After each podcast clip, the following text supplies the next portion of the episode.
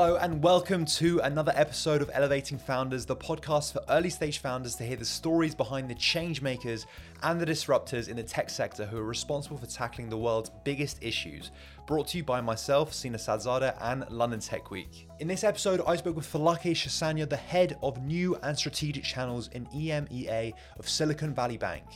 This was an absolutely incredible episode where we talked about investing in underfunded groups. There is a glaring gender gap when it comes to investment in women led startups. With startup funding being the most tangible gender gap, how can we overcome it? The disparity in funding is not only stagnant, but it has decreased to 2% in 2021. In the long term, there needs to be a foundational change to level the playing field for women entrepreneurs. So, how can we achieve this? And these are exactly the type of topics that we talked about with Falake.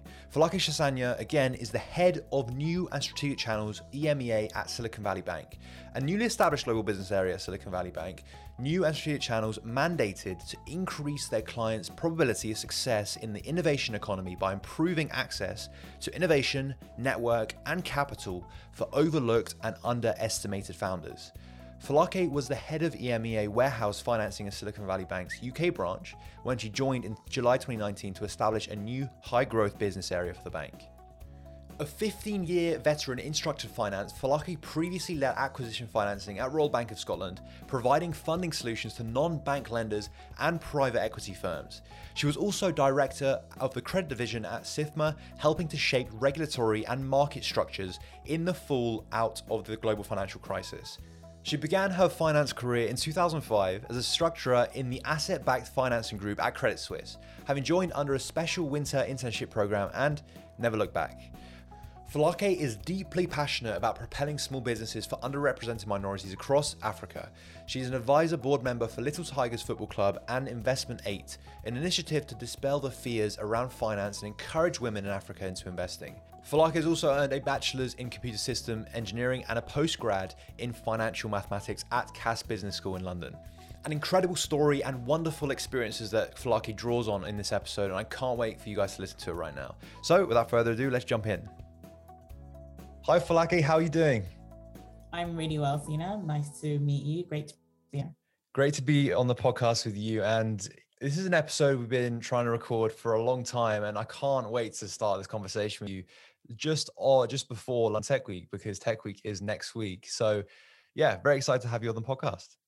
Yeah, I think this is actually my first London Tech Week, so I'm really looking forward to it. I'm glad to be part of it, and obviously really excited that SVB is sponsoring and, and getting involved in equal equal house so yeah i'm looking forward to this conversation yeah this one um i mean i guess people will be listening to it both before and after tech week so if you listen to it before then do register for a ticket if you're listening to it after i guess how did it how did it, how did it go and like did you enjoy it because this tech week is going to be far bigger than the one previous years i went to the one last year the pandemic and this year yeah it's just going to be far, far bigger.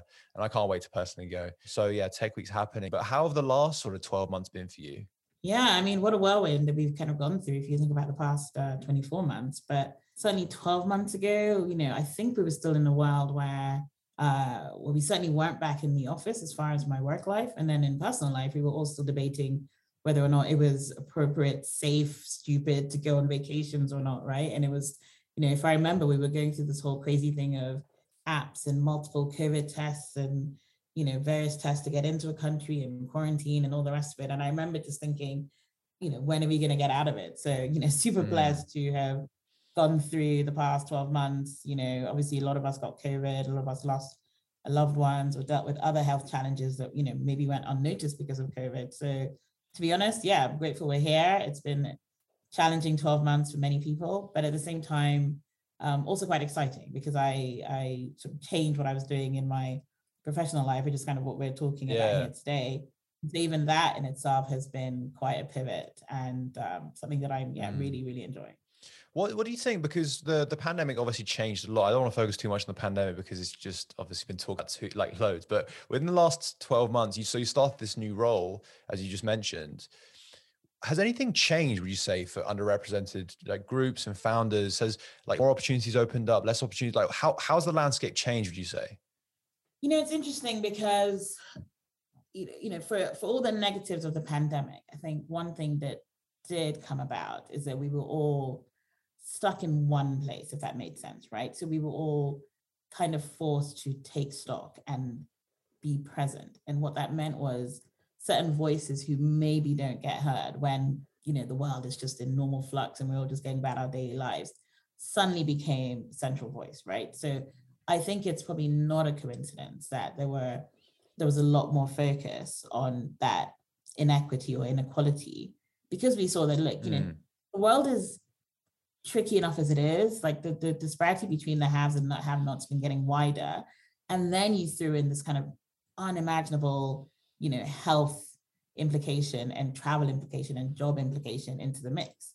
So I think it then meant that, you know, a lot of businesses were forced to say, okay, maybe things are really not that equal because certainly from my vantage point, what I saw was in the tech space, we were already facing a world where in the past 10 years prior, less than 0.24% of funding went to Black founders, less than 1% went to female founders, right? Then you throw in a pandemic and everyone's suddenly working from home and and and you found that women were suddenly the ones who were actually stepping away from the workforce more because they started to do double duties, right? They became teachers and you know the main uh, carers for their kids at home and then and yeah. just sort of started to amplify some of these issues. So I think it made people I guess, more empathetic, if you will. Um, and therefore, mm. it meant that some of these topics, and no doubt had been going on for years, actually came front of stage. And of course, you know, that culminated with what I call, you know, the execution, or like, so someone I know uh, framed it the public execution of George Floyd. Yeah. Right. So we're all at home stuck and seeing that happen. And actually, just a few days before that, it was Ahmaud Arbery who had been killed in the US. And these are things that unfortunately still go on, obviously all around the world. But it made headlines. It meant that we all, wherever you were, were drawn to that. And it also forced us, and certainly forced SVB, to take stock and say, look, things are not equal. Things are not always fair. What is it that we as a collective, as people in the innovation economy, mm. people in banking, people in any areas of privilege, those who are employed, not employed, like what do we actually need to do in our own little way, right, to move yeah. the world forward in a yeah. Way. Yeah, I, I, completely understand that. I, I, I, I think the biggest thing, apart from the pandemic, within the last twelve months, has been that, like George Floyd and a lot of other issues have really come out from from you know, the last 12 months and i think the way that you articulated it the last 12 months have been massively like a um I guess an awareness or just like showing just showing these issues because they're very deep rooted issues, right?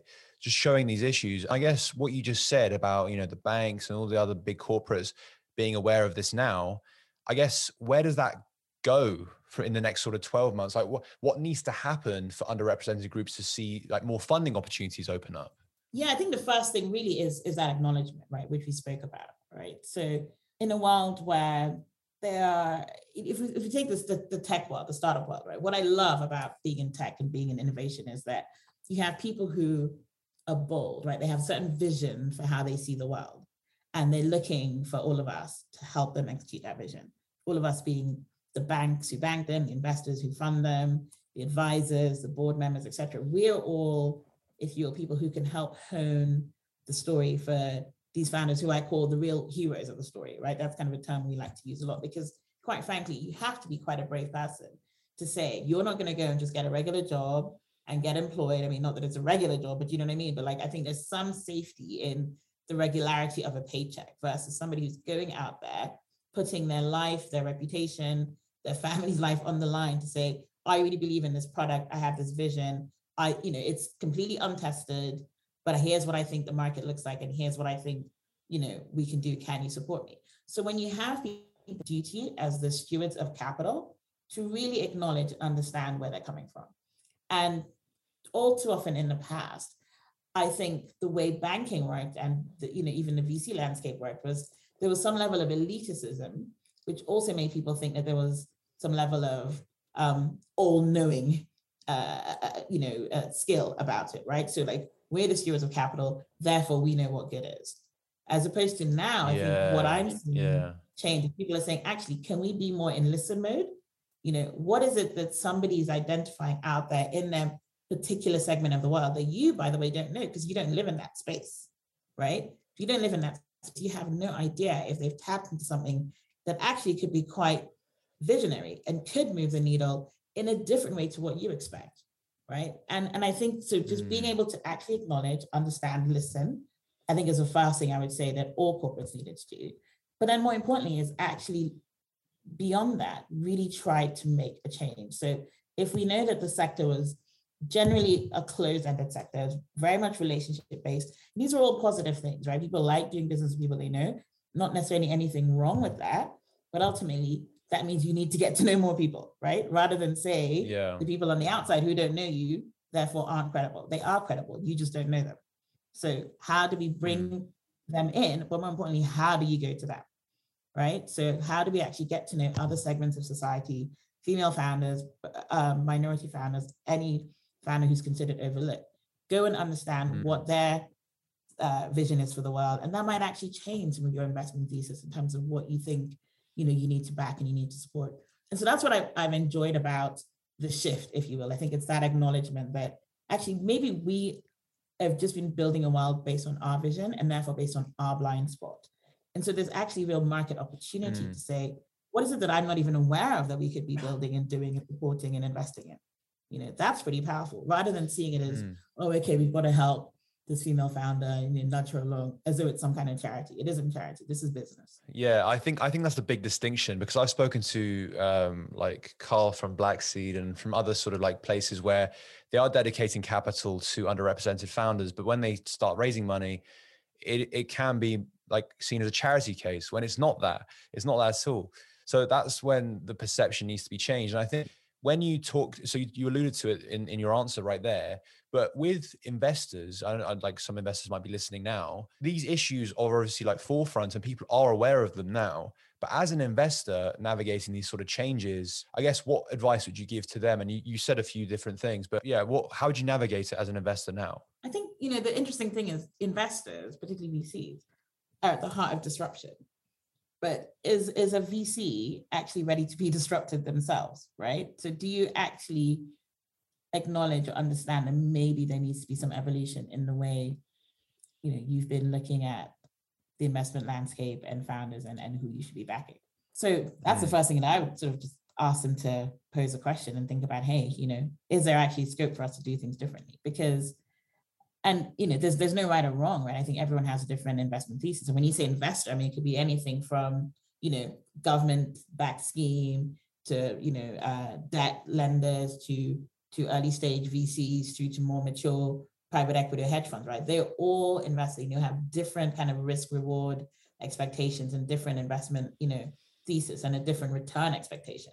So what i'm saying yeah, and yeah. seeing in the startup world is that if everybody's saying, okay, we're only going to invest in businesses that are going to return the fund and give us one outsized massive gain where this company is going to have, you know, a thousand X, let alone a hundred X or 10X, then what that means is you're willing to forego lots of other really good viable businesses that might give you 20%, 25% IR, not necessarily 100X, but actually those businesses can then be very good, very sound, very profitable, could have decent exits, maybe in the IPO market, maybe being acquired by corporates, you know, but but getting those companies through that cycle actually means you're creating much more than just one outsized return, right? You're employing mm. people in the market. You're creating a whole generation more of people into tech.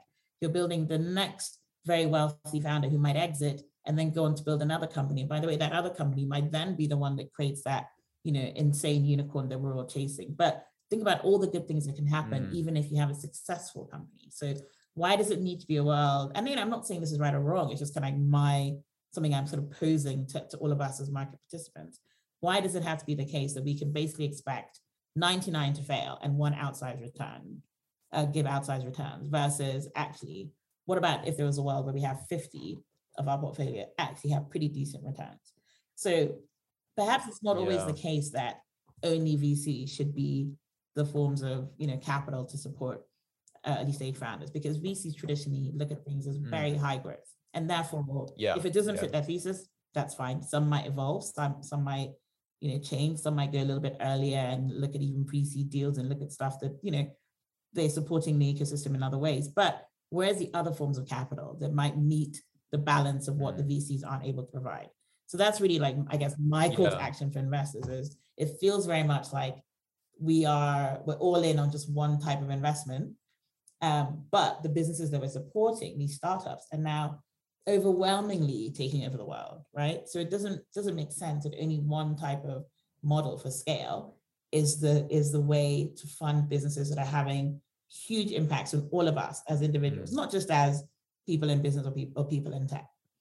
Something seems a little bit unbalanced there. I would love to ask about sort of like where equity versus equality fits in this because you're potentially like potentially giving well you are giving more opportunities to the disadvantaged founders which you definitely should but i guess i guess the, the definition equality is where people are given the same resources opportunities but equity recognizes that people have different circumstances and allocates the exact you know resources needed to reach an equal outcome so they are they are different and i guess where do you where does that fit into to this thesis yeah it's an interesting question because you know i'm black british and african and female. So i think when yeah. i think about you know equity and equality it's something that actually hits close to home you know. I just to take a step back i can think of an example of okay i come from nigeria originally and that was a commonwealth country and you have my friends who are australian and, and also commonwealth country but and we can both come to this country and study but only one of us gets to be allowed to stay after university to look for work so you can say, oh, well, but there's equality, we can both study, right? We're both Commonwealth nations. But one, you know, one of us is told that actually you're not really fit to stay on in your so-called motherland, if you will. Um, thinking about, you know, we're just celebrating yeah, a week yeah. ago. And so it means that actually your trajectory in life, your outcomes could be quite different, even though you've been given the same opportunity. Or thinking about it again differently, differently, right? You have women in the workforce and when we all at school, you know, everybody knows if they went to mixed, you know, gender school, it wasn't just women at the top of the class or just men at the top of the class, right? There was a mixture. So everyone had a fair shot. Every see everyone came from different backgrounds and different, you know, different kinds of quality of home life, but you more or less all had a fair shot in school and worked your way up through the system. So why is it that by the time you then get into the workforce, you know, we know this to be true, that eventually the women tail off in terms of reaching the top of the so-called corporate food chain, right? Mm. So again, you can say, okay, well, there is equality because you were both offered jobs. We're, we're not in a world now where they say women can't work or anything, but there's something going on that then means despite the fact that you were getting equal grades in school and equal grades in university and both had a shot at getting into these companies, something then's going on differently to mean that men tend to be advancing higher and faster than the women, or the women kind of fall off the corporate ladder. So I think sometimes you need to recognize that there are some imbalances, which then means that some extra resource, support, funding, networking, whatever it may be, needs to happen to support people who are somewhat being left behind. Right. So that's that's kind of how I look at it. I don't think mm. that is that is in no way taken away from whomever the other group is, because quite frankly, I think the pie is always big enough for everybody. That's what I always say with all of these things, right? You know, if we're creating a world where we have more women founders, more women investors, and they're deploying into different kinds of more interesting companies, then we're creating more unique jobs out there in the world, which in turn benefits everybody. Mm. So I, I really, you know, see these things as net positive, as opposed to some kind of hmm. tokenistic, mm. you know, diversity mandate and from and from like a funding point of view you're talking about like the the schemes to promote say women in in startups and like BAME founders and stuff like that. That's that's kind of what you're talking about yeah here. exactly. So i mean one of the things you know that we're doing um, with new strategic channels is that we are really honing in on black and female founders right? Um, and and actually it, from a EMEA perspective looking at non-london based founders. Um, and in the us we're looking at black latinx and female because we've seen, you know, from the stats that support this, is that that is a demographic that is really left behind when we think about the innovation economy. And it doesn't hmm. feel mm. like it's sustainable to assume that it would just change on its own. It feels like it does require that additional intervention and attention in order to move the needle. And, and what is it we're talking about here, right? So if in the UK, uh, female founded businesses uh, only 0.5% of them are invested in by VCs. If if I if I work on schemes that mm. doubles that number, we're still talking about one percent, right? You know, it's it's still a paltry number, but but but by actually being yeah. focused, we're targeting and making sure that we're actually being proactive in moving that forward, right? We we I think it's a good thing to actually give extra attention. You know, if you had a child and one child, you know, was falling behind on their reading, just because they both went to school and mm. studied, you wouldn't leave the other one behind. Say, well, you both get a chance to study. No, you give extra attention to the one that's not reading very well. Yeah. Can, you know, catch up. But you, are, you use a very uh, interesting term there. So you said left behind. And I guess when it comes to these schemes promoting sort of like more opportunities within these groups, would you say like I guess an argument is that these sort of like schemes that exist, they're kind of short-term fixes for a very deep-rooted underlying problem. And like, do you really do you think that these sort of schemes are just there to promote these opportunities rather than actually solving those deep-rooted issues? Like, where where do you stand on that? Yeah, I love that question, and it's actually a really interesting take on this because, you know, as I mentioned at the top, acknowledgement is really important, understanding is really important, but you know, it, it comes from, I guess, this constant awareness that we're having to do just to highlight these differences. Because in an ideal world, right, you shouldn't need to have schemes to help people play catch up, right? It should feel natural. But I think we also have to understand human behavior, right? So, and human behavior is that we work, you know, more or less as packs, right? We work in comfortable spaces that we know, we do business with people that we know. So, you know, there's systemic behaviors that have to change that aren't going to happen overnight. So I think a lot of the schemes we're doing is to actually level the playing field and then to show people that actually there's good business out of doing this, right? So the stats have shown that, you know, even in a corporate world, in the corporate workforce, like more diverse businesses generate better returns for shareholders. So, so you know, if you're someone who's a pure mm. capitalist, this is a good thing, right? So in time, you, it probably won't need to happen because it will just be natural like I said, there's probably a time when, you know, I mean, thankfully, at least it's not been in my lifetime, but where it would have not seemed, um, you know, fathomable to have such diverse workforce, whether it's by race or by gender. But now it feels normal. So we're saying, okay, it's normal now to have a really diverse workforce. It's normal now to expect um, all kinds of people to, to start companies. Let's push that forward. So let's actually make sure that we're not just saying, okay, yes, you know, you go ahead and you create a little startup. But by the way, I'm going to you know, give you a different race than the one that I'm giving my traditional founders, which is what a lot of female founders and overlooked founders will say, which is that when they go into conversations with investors, they tend to have a different quality of conversation. Either the investor doesn't have the same, you know, appreciation for, let's say, the vision that's being shared, so they don't buy into it, or they tend to ask questions around needing to see a little bit more proof Whereas anecdotally, people will say, well, actually, I've seen other people raise just off the back of an mm-hmm. idea. So where do we where do we see people supporting just on vision versus just you know based on proof? And then on the flip side, when people create profitable businesses, then they're told, okay, I've created a profitable business, but that doesn't seem like high growth. So I'm also not interested. You see what I mean? So you can imagine that as a world where, and that tends to be a lot of the case for female investors, where again, this is, you know, stereotypical or anecdotal, but they will tend to say, you know, female female founder traditionally will tend to say that they trying to make everything right, right? So they're proving that this works, showing the model, showing that the business can be profitable, doing all of those things. But by the way, even that isn't necessarily good because it just means, okay, you found a nice, you know, a nice safe business, but it's not a high growth business, and therefore people don't back you. Um, so I think what what what I think these schemes do is ultimately say, actually, I'm going to back you because I'm not going to just drop you because you created a profitable business. I'm going to I'm going to come and work with you and change that profitable business to a high growing, you know, super scaled business because I can bring some of my expertise mm. around networks, around scaling, around, you know, bigger vision than than what you're doing. So I think it's bringing the best of both worlds, right? The vision that the female founder might have or the black founder might have with some of the experience that the VCs have about you know creating really scalable businesses I really, really love that answer because it's it's such a huge issue, right? Like it's and is these schemes are questioned a lot in the media whether they work or not, whether they're actually detrimental.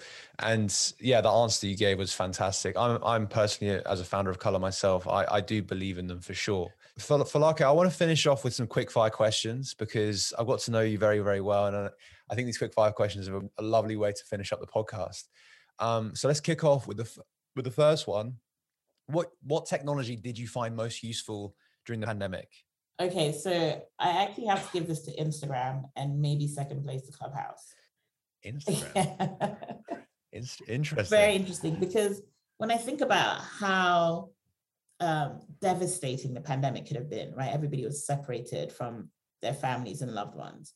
I had to say, with those two apps, I was talking to people all around the world like they were just in my bedroom. Mm.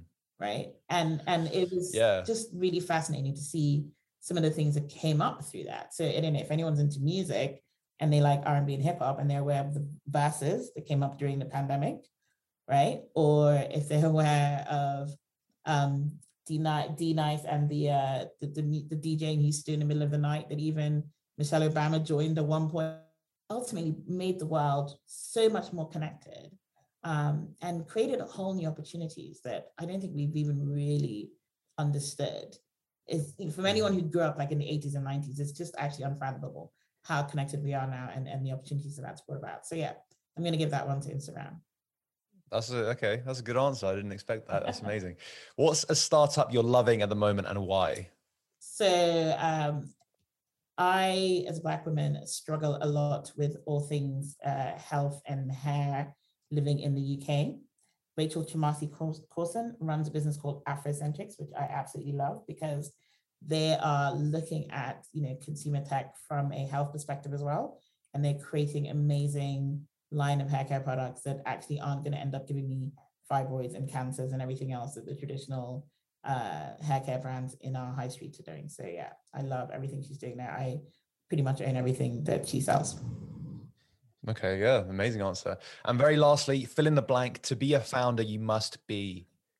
You must believe the universe will conspire to make good things come through for you. I think founders are visionaries. They have to be a little bit, um, you know, free spirited and and not take the path that's known and chosen. And therefore, you've got to believe that actually, if you if you put stuff out there, the universe will conspire to make it happen. Amazing, amazing. Falake, it's been amazing having you on the podcast. I loved having you on.